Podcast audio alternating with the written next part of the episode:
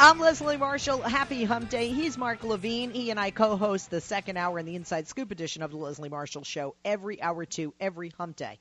I am your host, as is he, Mark Levine. You know him, sits in for me first hour on Wednesdays, and a former legislative counsel to Democratic Congressman Barney Frank and the House Judiciary, Homeland Security, and Financial Services committees. Love him. He's in D.C. I'm in L.A.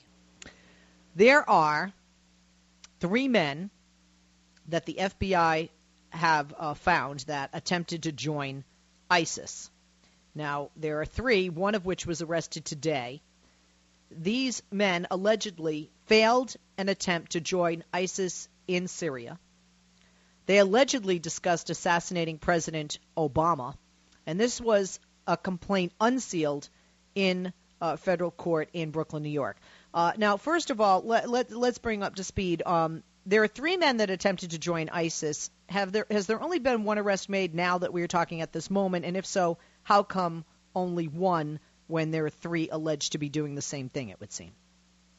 I hope you're not asking me this question because I don't know the answer. Um, I don't know the latest news. Oh, okay. Uh, no, no worries. Uh, my my crew will get to that for us. But as a as a uh, as an attorney, yeah, the complaint is unsealed in federal court. Can you can you talk to folks about? I mean, obviously we know the difference between sealed and unsealed, but you know, how come something is sealed versus unsealed? Sure. Well, usually it's sealed before the guy is caught because uh, if he's hard to catch, you know, if, if someone is a flight risk, if they might get on a plane and go to Syria or Turkey to get to Syria, you don't want them to know there's an indictment, so you seal it until the person is captured. Now, once they're captured, there's really no reason to keep it sealed. We don't believe in secret indictments. We don't believe in having secret trials. So once the person is captured under lock and key, they unseal it, let everybody know what the indictment is.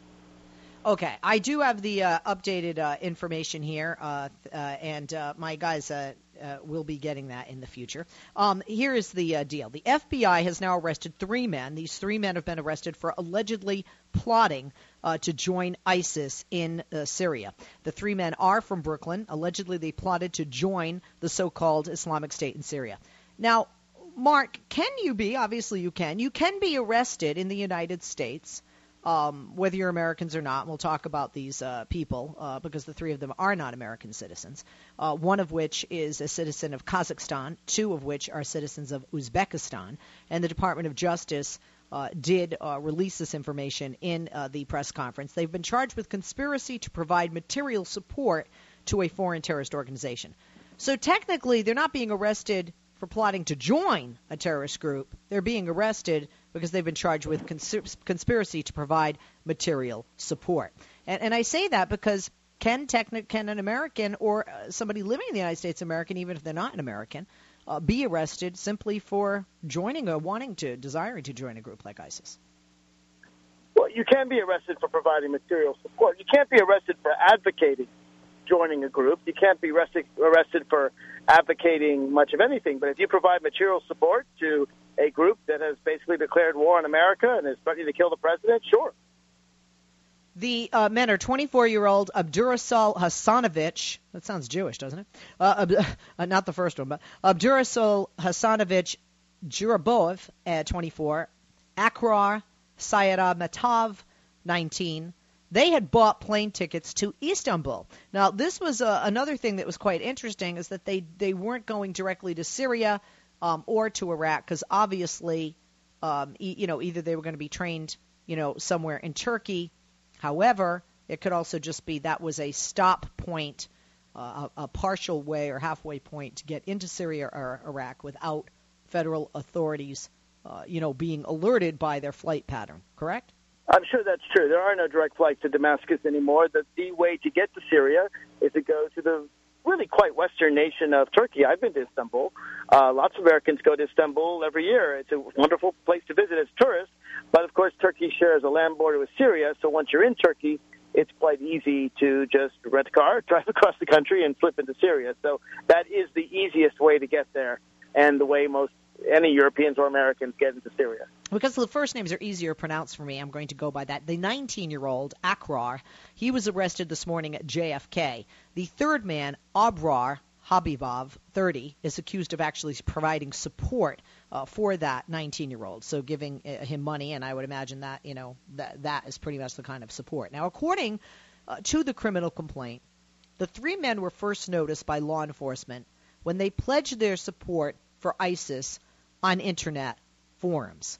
Um, this is completely le- it's completely legal um, for them to pledge their support. It's completely legal, um, or, or is it completely legal? Because uh, the internet is not a regulated area, uh, at least not now. You can say whatever you want, but when you say something like that, don't be surprised if they get a warrant for probable cause to watch you to see if you're going to commit criminal activity. Uh, you know, you, you, you, the, the speech itself is not a crime, but in declaring their allegiance, I guarantee you they put the authorities on notice to watch them carefully, and then they found they committed a crime, and, and, and they did. Um, or at least they're alleged to have. I mean, uh, according to the FBI. The and the FBI uh, agents uh, have thwarted this plan uh, for these guys to allegedly uh, join ISIS in Syria.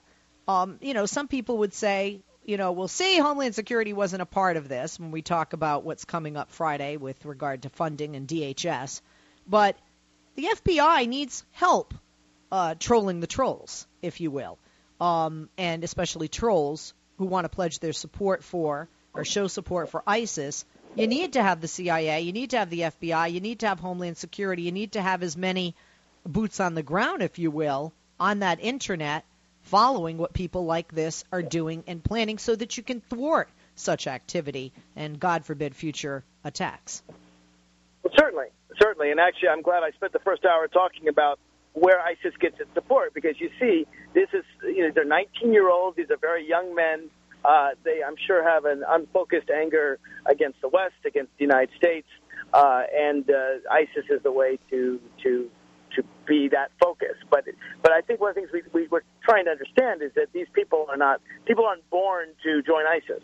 Uh, they're joining it usually because they're unhappy with some other aspect of their lives and they want to get their anger out uh, in that way. Um, they uh, basically also there was allegedly an offer to kill the president of the United States if ordered. This is an example of ISIS trying to use people to do their dirty work or dirty desires. Um, allegedly, one expressed his intent to buy a machine gun and shoot police officers and FBI agents if thwarted in his plan to join ISIS in Syria. Well, his plan has been thwarted. Uh, but offering to kill the President of the United States, that is a crime alone, regardless of the First Amendment, even with the Internet, correct? Absolutely. It's a very serious crime. But it's a serious crime in every state to threaten to kill someone. But when I say that you have free speech, uh, free speech has always had its limitations. If you plan, make a plot to kill someone, you may have just spoken it, but uh, interestingly, actually, um, the conspiracy theory, you can't just speak of it. You have to take some action in furtherance of that plot. Uh, so mere words is not enough, but certainly a plot to kill the president, a plot to kill anyone is a crime, and a plot to kill the president is a quite serious federal crime. And you know, th- this is where you know we're at. Counterterrorism officials in Europe and the United States, their big focus right now is trying to thwart the attempts of people to go to Syria because once these folks have met with ISIS and gone to Syria and Iraq, uh, it's much harder to uh, de-brainwash or decondition somebody who's become radicalized, as opposed to thwart the attempt at such radicalization, uh, which um, you know has been done here. Um, the, the United States believes right now that at least 140 passport holders are thought to have gone to Syria and Iraq since that civil war began in 2011. Um, obviously, the more people radicalize, the bigger ISIS becomes, the bigger a threat to the United States, the bigger a threat to uh, our allies. Um, so, like U.S. Attorney Loretta Lynch uh, said, and she's been nominated to serve as the uh, country's next attorney general. Uh, she said, "quote We will vigorously prosecute those who attempt to travel to Syria to wage violent jihad on behalf of ISIL, and those who support them. Anyone who threatens our citizens and our allies here or abroad will face the full force of American justice." Um, now, because they're, they're, I was going to say they're not just radicalized in Syria; they're also taught quite you know weapons training. They're taught how to murder, how to kill as many people as possible. They're they're taught explosives training and how to to make explosives and have them avoid detection. So it's not just that they're radicalized in terms of some wicked ideology; they're also given practical training in how to kill people. Uh, in in these situations, because you're in D.C., you've worked with the federal government, and as a, an attorney, you've had obviously some uh, tanglings uh, with uh, the law, not in a bad way, but in a prosecutorial or defense way. Uh, do, do is it like boxing where there's a jab to the right and then they go, okay, I got to work on my moves here? I say that because ISIS has been huge. Uh, with using the media, social networking, uh, Al, Al, Shabaab, Al Shabaab has uh, asked for people in the United States to blow up uh, Americans in malls, hurt Americans in malls, kill Americans in malls, is specifically asking for the largest mall in America, the uh, Mall of the Americas in uh, Minnesota. Uh, in other words, you know, now that we're in a sense the counterterrorism units in the FBI, probably CIA and Homeland Security, um, are working heavily online to stop these people from joining ISIS and you know becoming radicalized and trained, as you said, with weaponry, uh, etc. Uh, do you think that ISIS will now change its uh, MO? No, I think their MO has been quite successful for them. I think they have quite a sophisticated propaganda effort. You know, I think in hindsight, we look back on the communists or the Nazis and we think, well, who could believe in such ridiculous ideology? But we forget that the Nazis, the communists, or any other mass movement that led to great murder uh, had great propaganda. I mean, the Nazis certainly did. The communists certainly did. About people rising up, defending their country, defending their religion, defending their homeland, defending their people, and uh, the ISIS propaganda has been very successful for them. I'm sure they'll keep at it. Uh, somebody uh, said uh, we got to take a break, uh, but somebody said here on Twitter, "Why arrest them? Let them go, then revoke their passports. Let ISIS feed and clothe them, not U.S. prisons." I'd rather have them in a U.S. prison than with ISIS being trained how to kill. we got to reduce ISIS's numbers, and cutting off the flow of those desiring to join them and being radicalized is one of the ways to do it. We are back. I'm Leslie Marshall. He's Mark Levine. Happy Hump Day, Hour 2. Mark and I co host together. Uh, Mark, you with me, Hour 3? Are we double dating? uh, we are. Awesome. Let's do it. Awesome. We're talking about the FBI, three men that have attempted to join ISIS and have been arrested. Uh, let's take some calls and share some tweets. 8886 Leslie's the number. Reggie in Georgia, line 4. Reggie, good afternoon. How you doing, Leslie and Mark? Good. Hey, Reggie. Okay, how you guys doing? Okay. Happy Hump Day, by the way. Uh, well, the best way to to come back and eventually defeat ISIS is well, don't give them any att- attention at all in the first place to begin with, media or otherwise. You know what I'm saying? Don't well, I, I, you know what? If you're saying just ignore them and they'll go away, I don't agree, Mark. Well, well I, I'm I'm I think it's a little more complex than that. I, I I agree that you don't ignore them. If you ignore them, they won't go away. But at the same time, I do wonder whether publicizing all of their evil is a good thing. In other words, I don't think we can do anything legally. I think this is up to the media to show responsibility. I certainly wouldn't censor or ban anything. It's against the First Amendment. But I think I would advocate that the media not show, and most of them haven't, not show some of the gruesome videos and not necessarily publicize all of the things that they threaten to do. I don't know that it's news. Um, it, it's a tough. It's a tough really hard line. It's a hard line because you do want them to provide news. At the same time, when uh, the dictator of Syria, Assad, murders 100,000 people, they don't talk about that very often. So when when uh, ISIS beheads 20, why is that bigger news than when Assad kills kills more? So I, I do think it helps them somewhat to publicize their actions. I again, I wouldn't ban it, but it does concern me. I know I do agree with. Interesting, you said that, Mark, because now you know. First, I think, what do you mean? You know, you uh, part of me has said though, I I have said before that if we didn't highlight the beheadings, they would slow down or stop because part of the reason they do it is for the attention, is for the power, absolutely, is for the publicity and the international acclaim. Okay, uh, Reggie, anything else? Yeah, I, yeah. What I was saying is that all I'm saying is that we don't want them to, we don't want to make them to be become martyrs or as perfect prime examples of inspiration of other people doing this kind of thing. And as you said before, uh, uh, threatening the president or anybody else is considered wrong and illegal. It'd be like a, a radio or TV talk show inciting riots, threats, and violence over the airwaves. Like you, when you know that's wrong and illegal, you could be arrested for that or charged with that, right? Or you know, that's wrong and just that's just wrong and illegal. And I don't want I don't want these people to become martyrs or become the perfect prime examples or, or inspirations of other people, other future terrorists doing the exact same thing.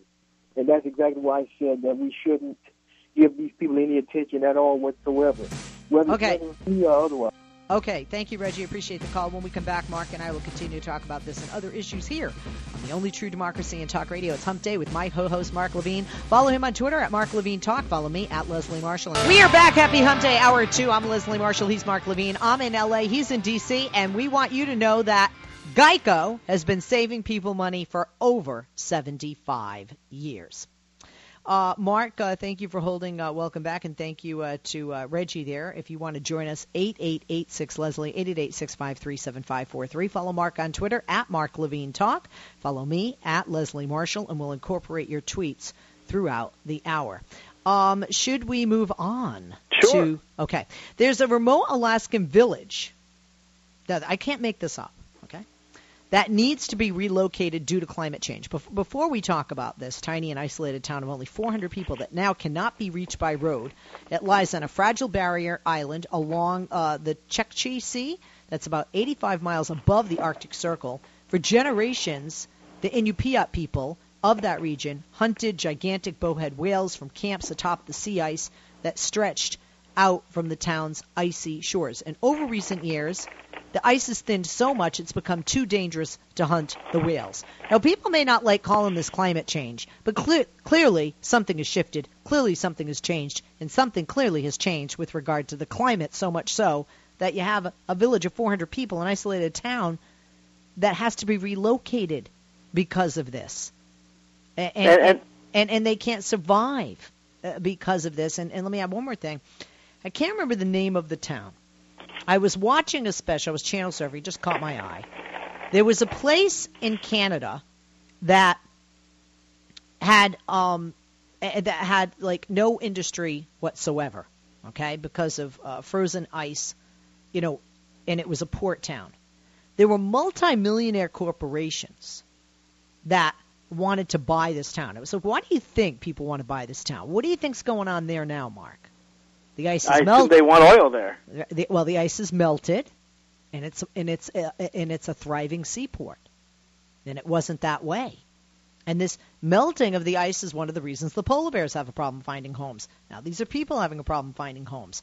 Uh, you know, this is just another example where this is science. Mark, why do you think some people have have such a hard time with this? Even some people that aren't aren't political. Why do they feel that science and God, if you will, religion, faith can't coexist. Because I think that's part of the problem with those who are uh, extremely conservative, especially the Christian conservatives on the right.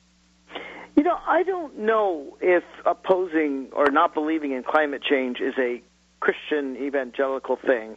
Uh, I would argue most of the people who oppose it, uh, the people who really oppose it are, are the Koch brothers and others who profit from the carbon creating technologies like coal, for example, that cause so much damage to our environment, cause global warming, and cause the ice to melt. And then they use billions of dollars to put ads on TV to suggest that, that climate change isn't real. And if you are someone who believes all the conservative things you see on TV, maybe because you are a Christian evangelical for other reasons, but then you might follow along with it.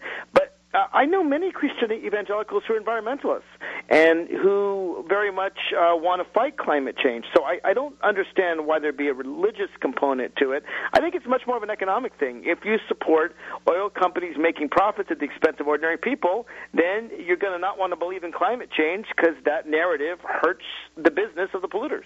I have to say though, on radio as a talk host, people that I've seen and heard on television, and you know people that have uh, written me emails or tweeted, I'm not you know, uh, oh yes, one or two, a handful, not the majority mention the economy, mention economics. Um, they they think it's just something that you know Al Gore made up. You know why why you know I guess Al Gore had nothing better to do with his time. Um, but I, I do think that there is this idea, this mentality. Uh, that this is something that liberals made up, much like you know parents made up Santa. You know, I, I, I don't know. Um, I think again, if, look, the conservative tent has a wide variety of people, just like the uh, liberal tent includes teachers and unions and environmentalists and people who believe in civil rights for women and gay people and blacks and and support immigrant rights and are pro-choice. That's that's sort of our tent. Their intent includes a a, a, a mixture of people. It includes uh, certain Christian evangelicals. It includes businessmen who uh, pollute. It includes people who want to destroy unions. It, it's a weird mixture, I must admit, between the Wall Street con- conservative billionaires and the you know evangelicals. But that's their that's their tent, and I think that um, you find people who sort of take it all hook, line, and sinker. I, I'm not a favor of taking anything hook, line, and sinker. That includes, by the way, liberal philosophies. Uh, if you, you know, let's we can go through each one, and uh, you know, I'm more than willing to criticize President Obama when I think he's wrong. But there are people who just say, well, I have to believe in everything conservative, everything liberal, and part of conservative ideology is being opposed to stopping climate change because it hurts the very polluters who fund a lot of Republican campaigns. Uh, no question about it. No, no question about it. Um, there are people, Joseph Swan Sr., who was an elder um, in that community, he was at a town meeting, he said, quote, global warming has ca- caused us so much problems. Uh, he said that the ice does not freeze like it used to. It used to be 10 to 8 feet or 8 to 10 feet thick, uh, way out in the ocean. And so uh, this question isn't just faced by the town, but the entire state of Alaska. And the question is whether or not these people are moved to a safer location uh, nearby, which would either be inland or further down the coast. Also, the cost, speaking of economics, it would cost upwards of $100 million to do that. You know, who pays that? And this is, and this is not just one vi- village. This is this is an issue, a dilemma that is facing a handful of other Native Alaskan villages, and obviously Republicans and right-wing media outlets don't want us to know about this. See, there, there's a whole a whole countries, Pacific islands that are very low lying. Uh, Vanuatu is an example of an atoll that may cease to exist because the oceans are rising, and uh, that that country, unless they build some some dikes quickly, may cease to exist. And certainly, there's Florida communities and other low-lying communities. I think of New Orleans uh, that are much more likely to be deluged. Uh, but when I think about Kivalina, this little town in Alaska, you know, the the people there, uh, we might we might call them Eskimos. Uh, they're um, Inupiat, but uh, uh, they've been there for thousands of years. They've been there long before the white man came to America. This is their native land. This is their home. They've been practicing this way of life for tens of thousands of years. And now we are taking it away from them. These are American citizens. This isn't some remote island in the Pacific. These are American citizens who are losing, who are losing their Native Americans, who are losing their natural way of life for tens of thousands of years. And, um, you know, some people, I guess, just don't care. Eh, you know, uh, uh, Jay talks about, um, you know, people having skewed views on climate change, and he he alleges that some of the conservative outlets, like that I work at, um, you know, in in a sense, are, are teaching this. Do you think that there's just so much misinformation out there about climate change? The misinformers are are louder than those who have the scientific facts? Well, absolutely, they're misteaching. absolutely, they're teaching this. I remember Eric Bolling. I, I remember one of my first times on on Fox Business Channel. Uh, Eric Bolling invited me on, uh, and uh, it was snowing. It was February, and he asked me on there, and of, and of course, he stuck Al Gore's book, "An Inconvenient Truth," in the snow, and made a little joke out of it. Good laugh, laugh, laugh, and made the argument that if global warming occurs, it can't snow. To which point I responded to him some basic meteorological facts, which is that it actually snows more at 20, 25 degrees than it does at 0 or 5 degrees Fahrenheit. Because as it warms up, there's more moisture in the air, and so the snows get harder. And so actually, it snows very little in Antarctica, where it's, you know, minus 10 degrees or whatever it is, or minus 30 or 40 degrees. Uh, but that scientific fact was so inconvenient to, to Eric Bolling that he just, you know, he liked to put the book in the snow, and that was a great visual for him. And who knows who won the argument? I had the facts, but he had the emotion, I guess. Okay, but let's talk about um, facts that can tug on emotional heartstrings. Uh, this is Alaska, not a very largely populated state, not a state other than people like perhaps Sarah Palin or people that are li- are living there, have been working there, have worked there, or from there, know a lot about. Uh, you know, how how much more of this will it take? Do you think for some naysayers to say, you know, there's something to this climate change thing? Well, it's going to hit Florida soon, uh, and Florida is unlike Alaska, a very and how will it hit? How will it hit Florida? How will it hit Florida? And I say Well, that because we know Florida is wa- much warmer. It's the lowest lying state in the United States. And as the ocean rises, all that waterfront property, which is quite expensive in Florida, is going to start increasingly the ocean's going to encroach on that. And um, you know, I don't I think it's both Democrats and Republicans that have beachfront property in Florida. And then I think people may wake up. They may not care about the remote uh, Eskimo Native Americans, but uh, hey, once their beach their, beachfront property in Florida gets hit, and they may start to notice. Of course, by then well, it'll be a, largely a couple, too late to do something. A, a couple of things, though. People, I'm just going to play the devil's advocate here. People will say, "Well, Florida's had you know problems with water with hurricanes for years. I mean, there's a hurricane season in which you know people sometimes on the Florida or the southeastern uh, coast of the United States." Uh, you know, have you know the, the hurricane does great damage and you know causes uh, destruction of homes and entire uh, neighborhoods and communities. So some people might say, "Oh, that's nothing new. It's not climate change. This has been going on for years." Well, first of all, the hurricanes are getting worse. But you know what? It's not I even agree. about the hurricanes. It's not even about the hurricanes. It's about the sheer water level. I'll give you an example. In Norfolk, Virginia, the Navy has already had to raise their piers uh, about 15 feet because they're aware that the oceans are rising and uh, they're going to be overrun. Their military base uh, right there on, on the coast of Virginia. So anyone that's not planning for this really has their head in the sand. Um, when you talk about this is happening, Florida's next. Uh, what what kind of um, time frame? I know you don't have a crystal ball, but I'm saying, you know, what what do scientists predict? I, I think within a couple of decades, it will be very noticeable in Florida. So I in most it's- in it's most of our corner. li- in most of our lifetime, Yes, Mo- Yes, most of I us think in our listening. lifetime.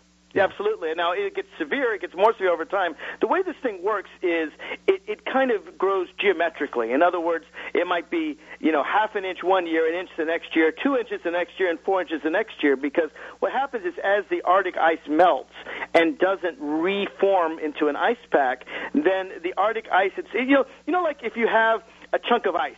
It can take a while to melt, but if you break that ice into several small pieces of ice and you have it in water, that ice melts a lot more quickly. Same is true at a large scale with, with the Arctic ice. Uh, once you have the ice actually melt and float and then reform into ice, it's not as strong and it doesn't last as long. It's more likely to to to remelt, and it can never get as, as frozen as it was before. So it, th- th- this thing, it, it starts off small, but it can grow pretty quickly. Uh, we're going to take a break. When we come back, we're going to talk more about other issues here on the only true democracy in talk radio of for and by you, the people. Pick up the phone and join us, 888-653-7543. Mark Levine and I co-host Hour 2 here on the only true democracy in talk radio. Follow him on Twitter at Mark Levine Talk. Check out his website, marklevinetalk.com. And for me, at Leslie Marshall to follow me, you can go to our website, lesliemarshallshow.com. We are back. He's Mark Levine in Washington, D.C. I'm Leslie Marshall in Los Angeles, California. And this is the only true democracy in talk radio of, for, and by you. Let's get to your calls, 888-6-Leslie, before Mark and I move on to any other topics. Uh, some folks want to weigh in on Twitter and uh, on our website. I mean, excuse me, on our phones, uh, 888-6-Leslie about climate change. John in Ferndale is one such person on line four. John, good afternoon. Thanks for joining us and welcome. Good afternoon.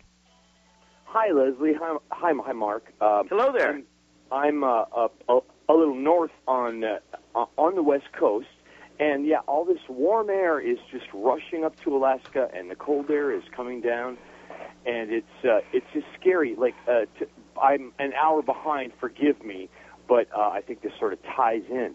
Like it seems to me that people who who are in the oil business, and I think primarily the Saudis, but but also the uh, American oil industry, they know that climate change is is aggravated and exacerbated by burning oil, and they they just don't care. It's like Saudi Arabia, you know. Oh, wait, wait, wait, wait, wait. Let, let's at least be factual. Saudi Arabia only supplies the United States with between seven and eight percent of our oil. They actually supply oil to a lot of the rest of the world. So, I mean, even if Saudi Arabia weren't in the game, we still have a huge problem with regard to climate change and with carbon emissions.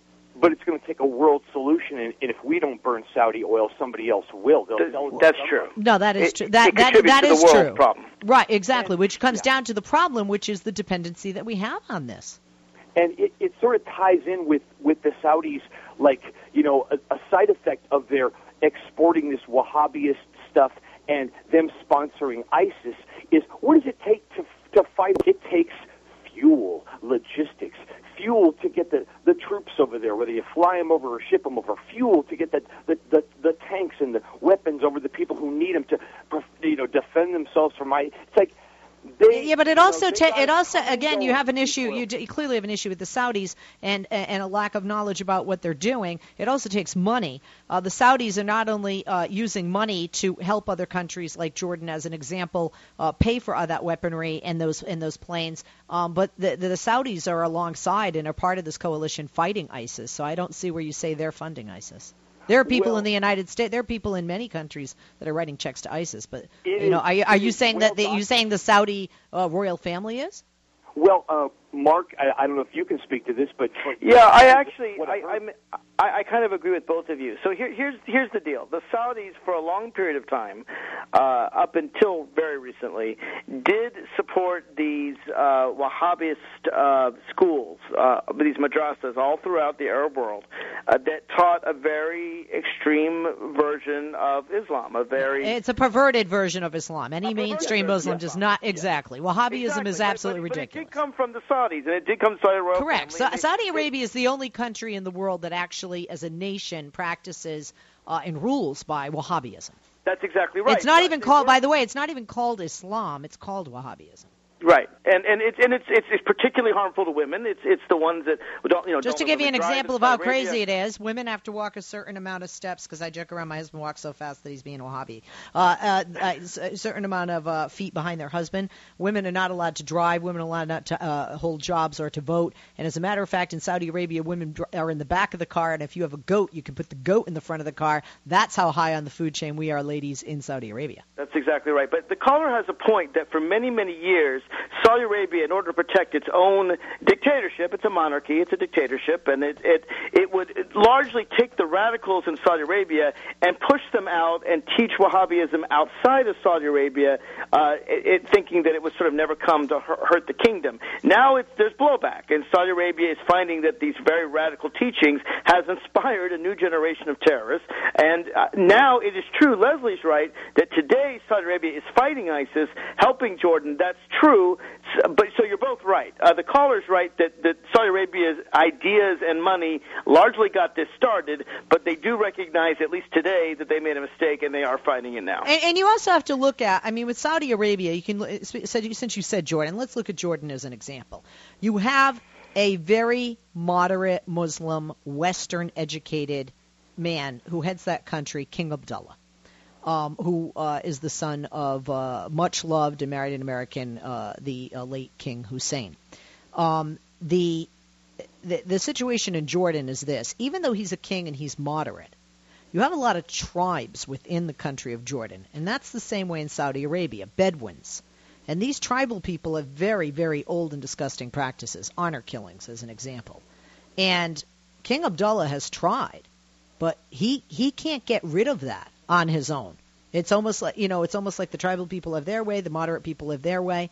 And and the same is in Saudi Arabia because you have the honestly generations are going to help with this because uh, the youth of many of these countries are more moderate. I know a lot of people say, well, a lot of the people in ISIS are, are, are young, um, but in you know, again, Saudi Arabia is a very different situation because you have a royal family that knows when the oil runs out, they're screwed, and they're nothing but Bedouins themselves again, um, who have just so much wealth and therefore so much power over its people that a lot of these people uh, don't attempt to think for themselves. Mm. You know, we don't understand that. We're free. You know, we we have choices. A lot Well, of these yeah, countries, the people don't have choices. that. I mean, it's it's their tradition, it's their culture. There's certainly misogyny and slavery. I mean, there's all kinds of things that happen in America that Correct. was our culture and tradition, and and we changed. And I think I don't think we've changed all that much. We still have slavery in America. It's just not front page news. well, it's it's not as bad as it was. Put it that way. Correct. Correct. No question. Yeah. Um, Leslie, uh, before I go, I don't know how much time you have, but uh, uh, there was a story out of Saudi Arabia. There was they beheaded somebody who who had uh, uh, uh, uh, he burned the Quran or, or tore it up or something, hit it with a shoe, and uh, then. Uh, but a few days ago, there was a story of a guy who was critical in a YouTube video of the royal family of Saudi Arabia, and they gave him a, a sentence of a thousand lashes. Unfortunately, he could Yeah, but that, I, I, I agree that's at a time. crazy. I agree that's absolutely crazy. You know, there are some countries that look at us and say we're crazy because you're arrested if you threaten the president of the United States in their life. I, I mean, everybody has their rules. I think it's awful. I, I, I think it's awful, but that's part of their rules, not the world's rules.